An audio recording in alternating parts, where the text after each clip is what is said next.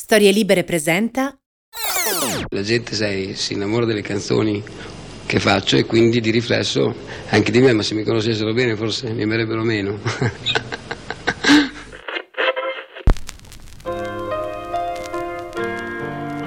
La mia età e chi se ne frega. Certo, se ne avessi avuti meno ve l'avrei detto. Mangio poco e fumo molto e mia madre è sempre in pena. Vorrei dedicare questo album a tutti quelli che mi vogliono bene. Può sembrare patetico o retorico, ma è sincero. Non li scrivo i nomi perché per fortuna tutti non ci starebbero.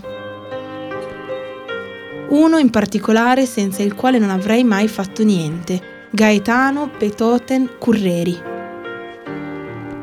Grazie e ciao a tutti. Zocca, 25 maggio 1978. Così Vasco Rossi, che di anni, ve lo dico io, ne aveva 26, si presenta a tutto il pubblico italiano nel booklet del suo primo disco in vinile. Ma cosa vuoi che sia una canzone? Il suo papà è un camionista e morirà l'anno successivo di infarto, improvvisamente. La sua mamma, Novella, è una casalinga. Il nome Vasco arriva da quello di un compagno di prigionia del padre, Giovanni Carlo, detenuto dopo l'8 settembre in un campo vicino a Dortmund, in Germania, e salvato proprio dal giovane compagno Vasco. La sua mamma racconta spesso lui, canta sempre, è una signora piuttosto anticonformista per un piccolo paese della provincia emiliana degli anni 60. Racconterà anni più tardi, in un'intervista, che questa mamma cantava sempre e lo spingeva continuamente a cantare ai matrimoni. Mi ha avuto da giovane e si è divertita con me. Mi ha mandato persino a scuola di canto a 11 anni, che per mandare a scuola di canto un bambino di Zocca, precisa Vasco, bisogna proprio essere matti. A 13 anni volevo fare il cantante. Partecipava a concorsi canori e qualche volta li vinceva. Quindi mi facevano fare, non so, le cose tipo fare il paggetto ai matrimoni, capito? Facevo le sfilate per il negozio del paese e tra le altre cose è passato a un certo punto un giorno una di quelle manifestazioni che facevano un tempo, no? Con i bambini, facevano cantare i bambini come lo Zecchino d'Oro. Ero l'unico che praticamente cantava Zocca. Come direbbe Pippo Baudo, il Blasco l'abbiamo inventato noi. Correva l'anno 1965 e la società del Sandrone ha organizzato insieme alla scuola di musica e canto Augusta Boloncini questo concorso per bambini fino a 12 anni. La nostra star di oggi in una finale ha vinto appunto l'Usignolo d'Oro. Nella finale a Modena c'era una giuria di bambini che davano i voti da 0 a 10, capisci? Per cui poi sono arrivato invece mi hanno dato 10, 10, 10, 10, sentivo 10, 10 che non ci potevo credere. E poi dopo andavo in giro chiaramente nelle manifestazioni dell'anno dopo come il vincitore dell'anno prima, quindi arrivavo già una star, io già pensavo di essere come Gianni Morandi, capito? Perché non capivo perché mi mandavano ancora a scuola. Ad avvicinare il nostro rocker al mondo dell'arte e della performance però non è la musica e neppure il bel canto, ma piuttosto il teatro, a cui Vasco si dedica con grande partecipazione a metà degli anni 70, durante gli anni all'Università di Bologna. Lui voleva iscriversi al DAMS, ma il padre lo obbligò a scegliere economia e commercio.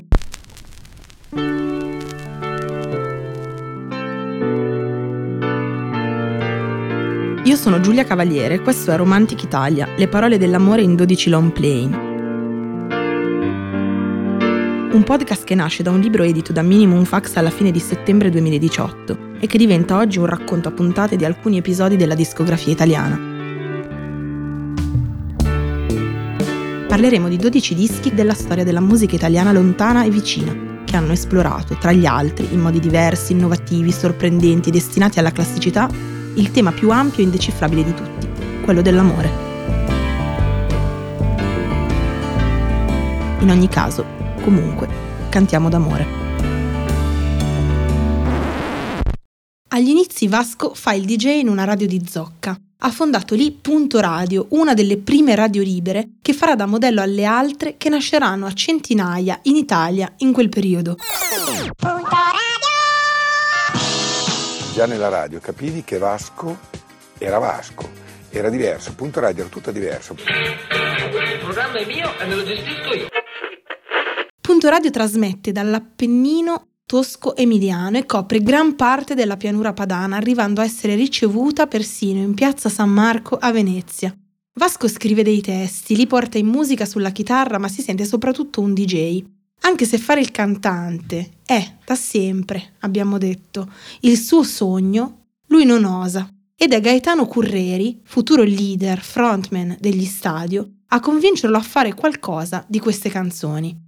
Mentre Vasco è impegnato nelle discoteche dell'Emilia-Romagna, in veste di DJ radiofonico, Curreri, che ha studiato al conservatorio, comincia a seguirlo dappertutto, cercando di fargli sentire come sarebbero quelle canzoni strimpellate alla chitarra una volta suonate bene. Gaetano Curreri ricorderà in futuro che già in quel periodo da disc jockey Vasco cantava e ogni tanto passava persino qualcosa di suo alla radio.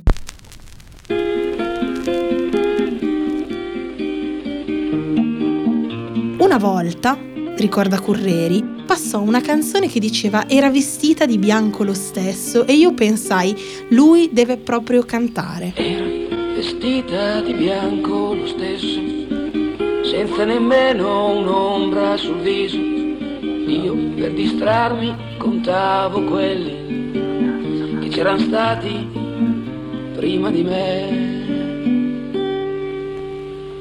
Poi arrivava il momento di Vasco, lui cominciava e non finiva mai la canzone che cantava.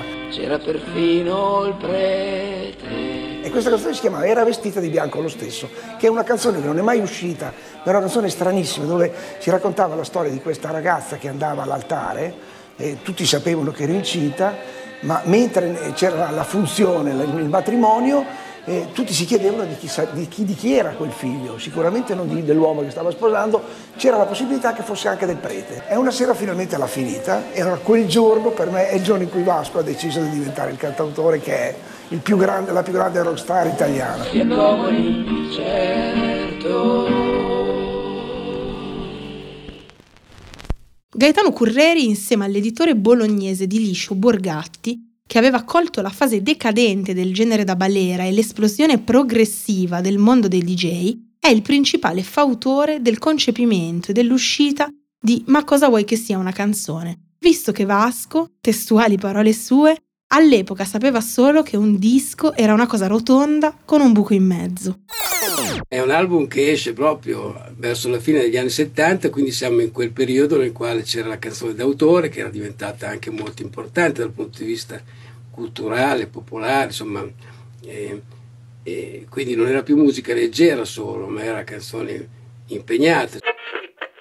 Ma cosa vuoi che sia una canzone? Ha un manico di chitarra in copertina. È una chitarra temperata, come una matita. È una copertina icona che rivela già moltissimo del contenuto di questo disco. Ci sono canzoni scritte a chitarra e matita, canzoni profondamente legate a una visione cantautorale, molto anni 70, come logico che sia, ma che, come vedremo, diventeranno anche molto di più. Dice di nuovo Vasco dall'interno del disco, come in una sorta di bozza di manifesto programmatico dell'LP e forse chissà dell'intera carriera che lui non sa ma lo aspetta.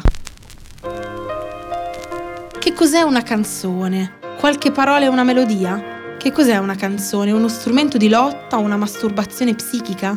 Che cos'è una canzone?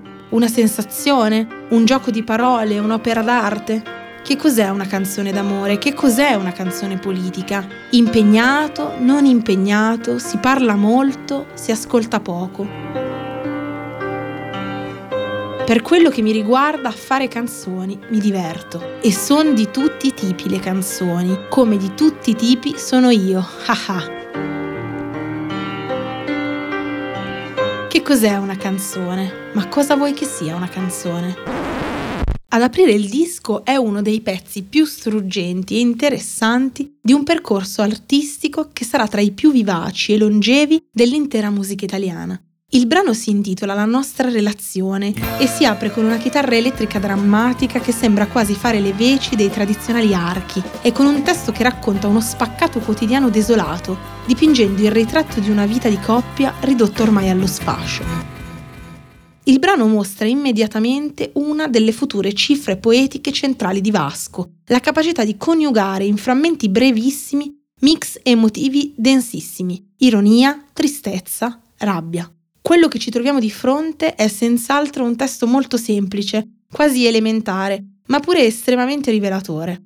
Il brano, e come abbiamo detto l'intero disco, svelano proprio un suono ancora profondamente ancorato agli anni 70 e mostrano un lato di Vasco Rossi che retrospettivamente risulta molto autoriale, ma insieme già profondamente dissacrante.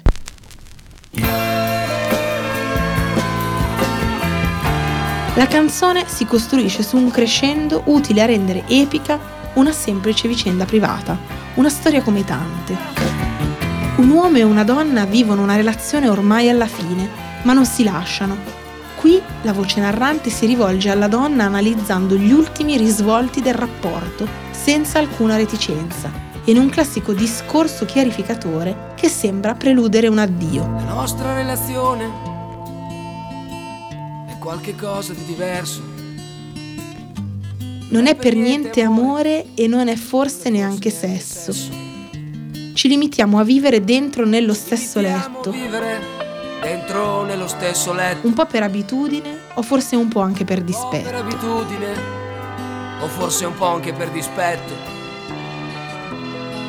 Non è un segreto, dai, lo sanno tutti. E tu sei buffa quando cerchi di nasconderlo alla gente che ci vede litigare. Per qualsiasi cosa o niente, per la noia che da sempre ci portiamo dentro. Per qualsiasi cosa o niente, per la noia che da sempre ci portiamo dentro. È inutile negarlo.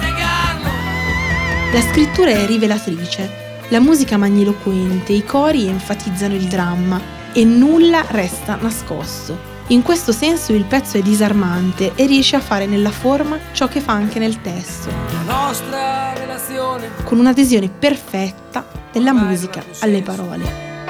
Vasco si concede una sola, unica metafora, una delle più semplici eppure meglio riuscite del racconto sentimentale italiano, quel "lasciamo stare dai, non rifacciamo un letto ormai disfatto", perché non ha più senso rimettere in ordine un amore disamorato.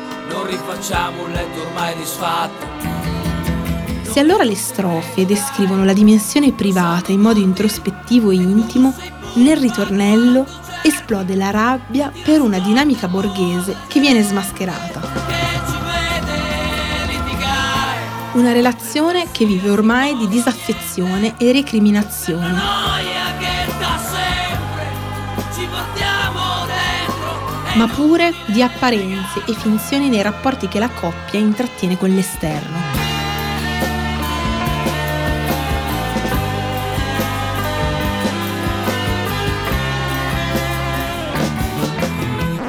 La nostra relazione è anche il lato A del primo 45 giri estratto da questo disco e che vede sul lato B il secondo brano dell'album, E poi mi parli di una vita insieme. Piccola, straordinaria perla di maturità compositiva con il basso di Giovanni Oleandri in apertura. Anche questa, che Vasco non ha mai eseguito dal vivo, è una canzone d'amore sociale. Se nella nostra relazione Vasco criticava aspramente l'omertà borghese che circonda le relazioni, specie quando stanno per finire, qui critica l'adesione generale a un modello femminile di compagna, fidanzata, donna, imposto dalla società. Io faccio il provocatore, provoco le coscienze, capito? Per tenerle sveglie. Secondo me un artista deve far questo. Intendo anche la mia coscienza, perché anch'io ogni tanto tendo ad addormentarmi, quindi mi sveglio anch'io un po' con queste provocazioni che faccio.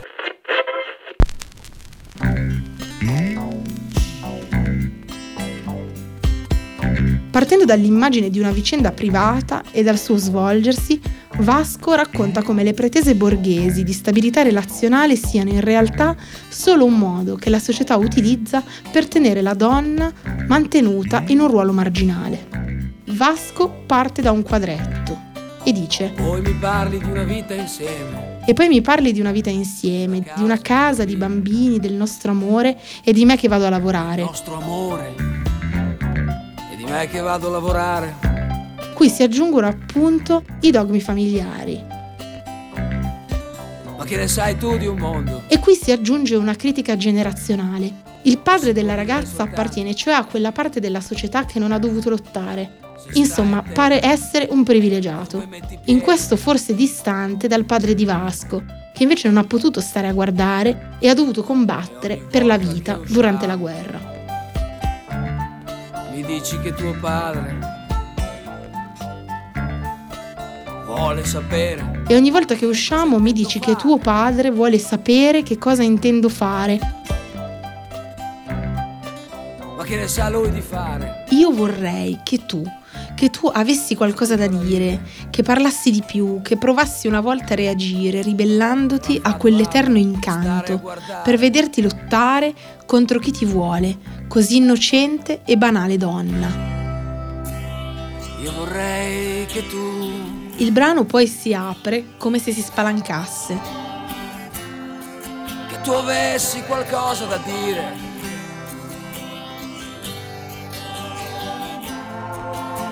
Il registro cambia e quella che fino a quel momento pareva quasi essere una critica, qui diventa una semplice esortazione al cambiamento, allo stravolgimento dello schema borghese, appunto, dei ruoli femminili. Ribellandoti a quell'eterno incanto per vederti lottare contro chi ti vuole così innocente.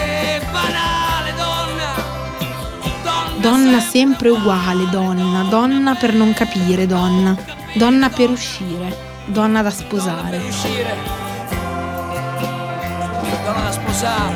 I toni si alzano e Vasco, a fine brano, nell'ultima strofa chiarisce: il bersaglio non è certo la compagna, quanto piuttosto il mondo che la vuole così. Una società retrograda che non sa andare oltre un certo schema dei ruoli di genere. Non è te che detesto in fondo, sai? No, senti, stammi a sentire un po'. Non è te che detesto in fondo, sai? La colpa non è tua. La verità è che al mondo tu servi così. E badiamo bene che Vasco, sulla carta, non è femminista, anzi, frequenta una femminista, se ne innamora, ne resta scottato. E da quel momento non fa che ironizzare sul movimento femminista e poi sul movimento in genere, come vedremo, che sempre lo coglierà poco convinto. Eppure poi mi parli di una vita insieme fuori dallo schema, veicola un racconto profondamente femminista, dove il mondo costruisce per sé una figura femminile che gli sia asservita, e Vasco vuole scardinare lo schema.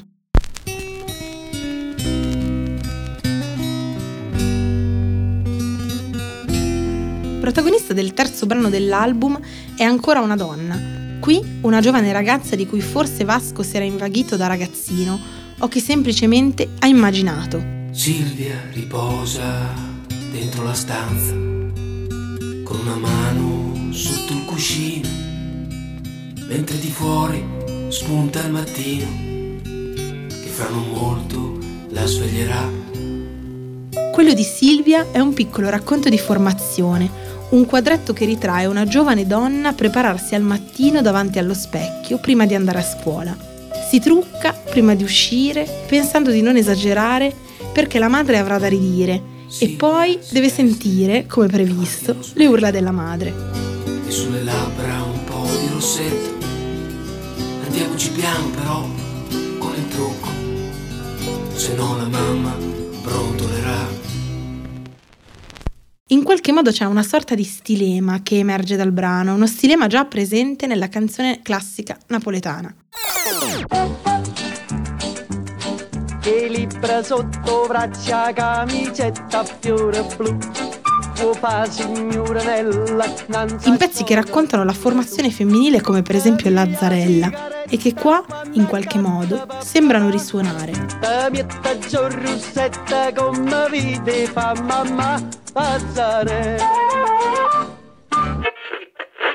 Inoltre, il brano sembra essere a tutti gli effetti un prodromo di Alba Chiara. Se là la ragazzina si masturbava sola dentro la stanza e tutto il mondo fuori, qui c'è ancora una più edulcorata immagine della scoperta del proprio corpo. e, infine, il medesimo desiderio di lasciare fuori il mondo e restare a osservarsi e scoprirsi nelle proprie fantasie, in questo caso davanti a uno specchio.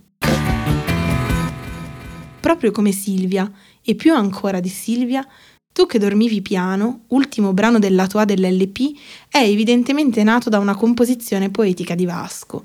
È una vera e propria lirica d'amore che pare scritta dopo l'amore. I due sono a letto e Vasco, immerso nel sonno lieve della donna che ha di fianco, nel suo respiro e nel suo viso che conosce poco e che sta scoprendo al risveglio del giorno che segue una notte d'amore, si abbandona a una immaginaria dichiarazione d'amore che sembra citare il cielo in una stanza.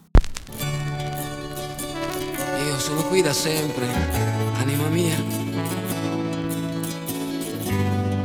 Tu sei. Se là era l'orgasmo a spalancare i sensi e dunque a far sparire il soffitto viola sopra i corpi degli amanti, qui è la congiunzione intima delle anime, dopo l'amore fisico, a squarciare il soffitto. Il tutto su una coda di chitarra particolarmente folk.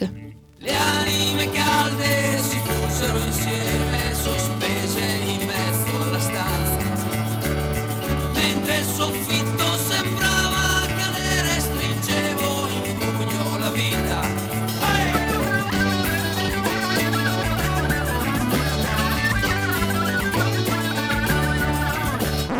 Se il lato A era tutto dedicato all'amore, all'intimità femminile e alla sua relazione con la società, il lato B scioglie gli accenni politici del lato A e li fa protagonisti, fatta esclusione per la chiusura con Ciao, il brano strumentale che appunto conclude definitivamente il disco. Cardine politico del lato è Ambarabacicci Coccò, in cui Vasco vuole andare a scardinare l'idea della logica di partito come possibile rivoluzione, affermandone la struttura e quindi la chiusura, e dunque, di conseguenza, il profondo assetto antirivoluzionario. Ad aprire il lato, però, è Jenny, il lato A del 45 giri, che sul lato B aveva appunto Silvia, che aveva anticipato l'uscita dell'album, ed era stato proprio il primo singolo di Vasco, uscito l'anno precedente, nel 1977, con due versioni leggermente diverse delle canzoni.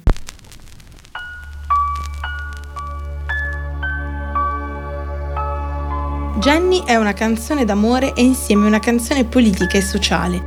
Insomma, la si potrebbe definire come un'ottima sintesi di tante delle istanze tematiche che attraversano l'intero album. Jenny non vuol più parlare, non vuol più giocare, vorrebbe soltanto dormire. Jenny racconta, in modo non così distante da come veniva raccontata da Lilli di Antonello Venditti 3 anni prima, nel 1975, l'eroina, la malattia della depressione.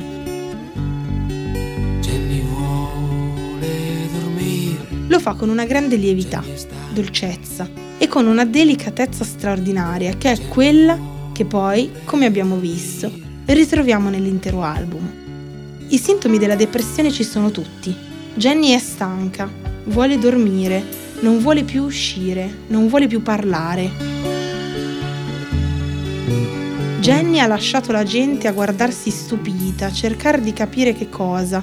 Jenny non sente più niente, non sente le voci che il vento le porta. Jenny ha lasciato la gente a guardarsi stupita, a cercare di capire cosa. Jenny non sente più niente. Sente le voci che il vento le porta. Una ragazza piena di vita che amava la vita più di ogni altro, in un modo speciale. Un'altra delle giovani donne raccontate da Vasco, che ha pagato con la depressione e con la morte, non esplicitata ma suggerita nel finale, anche il male di vivere, il male oscuro di chi la sta a guardare, cioè di un preciso spettro di giovani perduti come lei, ma per i motivi più disparati. La storia è raccontata anche attraverso quelle che sembrerebbero essere le voci di corridoio, cioè le voci di paese, di provincia. Jenny che con la sua depressione rovina il morale alla gente, Jenny ricoverata e infine Jenny che se ne va e che tutti cercheranno di dimenticare. Jenny ha pagato per tutti, ha pagato per noi, che restiamo a guardarla ora, Jenny è soltanto un ricordo, qualcosa di amaro da spingere giù in fondo. Jenny è stanca, Jenny vuole dormire.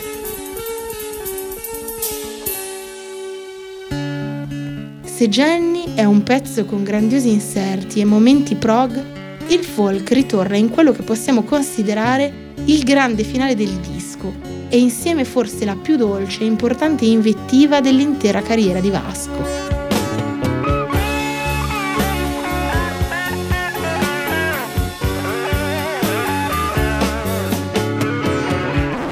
La canzone si intitola Ed il tempo crea eroi. È una straordinaria canzone sull'Italia. In qualche modo una lettera d'amore e di dolore nazionale, come fu a suo tempo il dolce paese di Sergio Endrigo e come pochi mesi prima era già stata Aida di Rino Gaetano. Lei sfogliava i suoi ricordi, le sue istantanee, i suoi tabù. L'Italia di Vasco è la società che si fa i cazzi suoi, che prega Dio mandando giù bocconi amari, che si consuma nei bar, che gioca bambina nelle strade e invecchia atrofizzandosi davanti alla TV. È un'Italia che nei bar compie il proprio suicidio uccidendosi la coscienza collettiva in nome dei piccoli privilegi, a partire dalla propria piccola proprietà privata, dal proprio egoismo tutto riverso su beni materiali individuali e mai di tutti. Ma intanto il sole scotta, a scuola si insegnano poesie, il tempo, da solo, costruisce i propri eroi.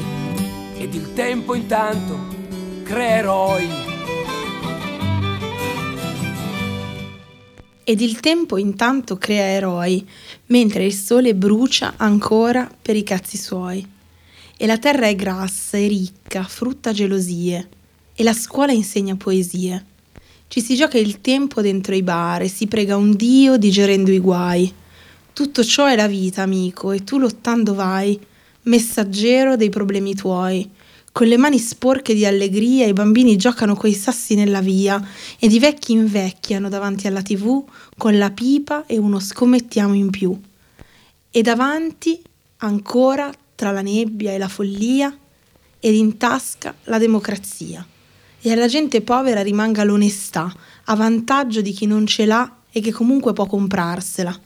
Ma restate pure calmi, lì seduti al bar con il vostro Dio, i vostri piccoli guai, i vostri piccoli guai.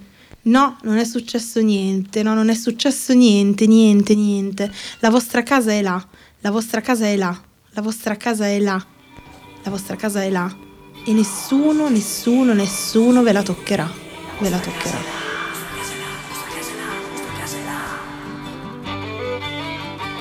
Nessuno te la toccherà. Insomma, qui Vasco sta già raccontando la morte del movimento, l'arrivo del riflusso, la fine dei progetti politici comuni, della ferocia sociale e del desiderio di rivoluzione. Lo stesso, abbiamo visto, morto nei meccanismi di partito. Raccontando l'amore italiano attraverso i suoi personaggi stanchi in Ma cosa vuoi che sia una canzone, Vasco ha come creato un potentissimo flash forward sul nostro paese, come lo conosciamo oggi, in cui lui stesso, quel ragazzino che partecipava ai concorsi canori, quel disc jockey che si vergognava a cantare, è ancora un protagonista, una forza della natura incontenibile. Lì, in mezzo a tante anime spente. Qui, magari, in mezzo a tante anime mosse da cause sbagliate. Questo era Romantic Italia, le parole dell'amore in 12 long play, un podcast scritto da me, Giulia Cavaliere, a cura di Sara Poma. Ce ne saranno altri e ognuno selezionerà un importante album della canzone italiana che in qualche modo ci ha fatto capire di cosa parliamo quando cantiamo d'amore. Se questo episodio vi è piaciuto, ditelo a qualcuno a cui volete bene, scrivetelo sui social o semplicemente continuate ad ascoltarci su storielibere.fm o sulla piattaforma che usate di solito per ascoltare i vostri podcast preferiti. Una produzione storielibere.fm di Gianandrea Cerone e Rossana De Michele.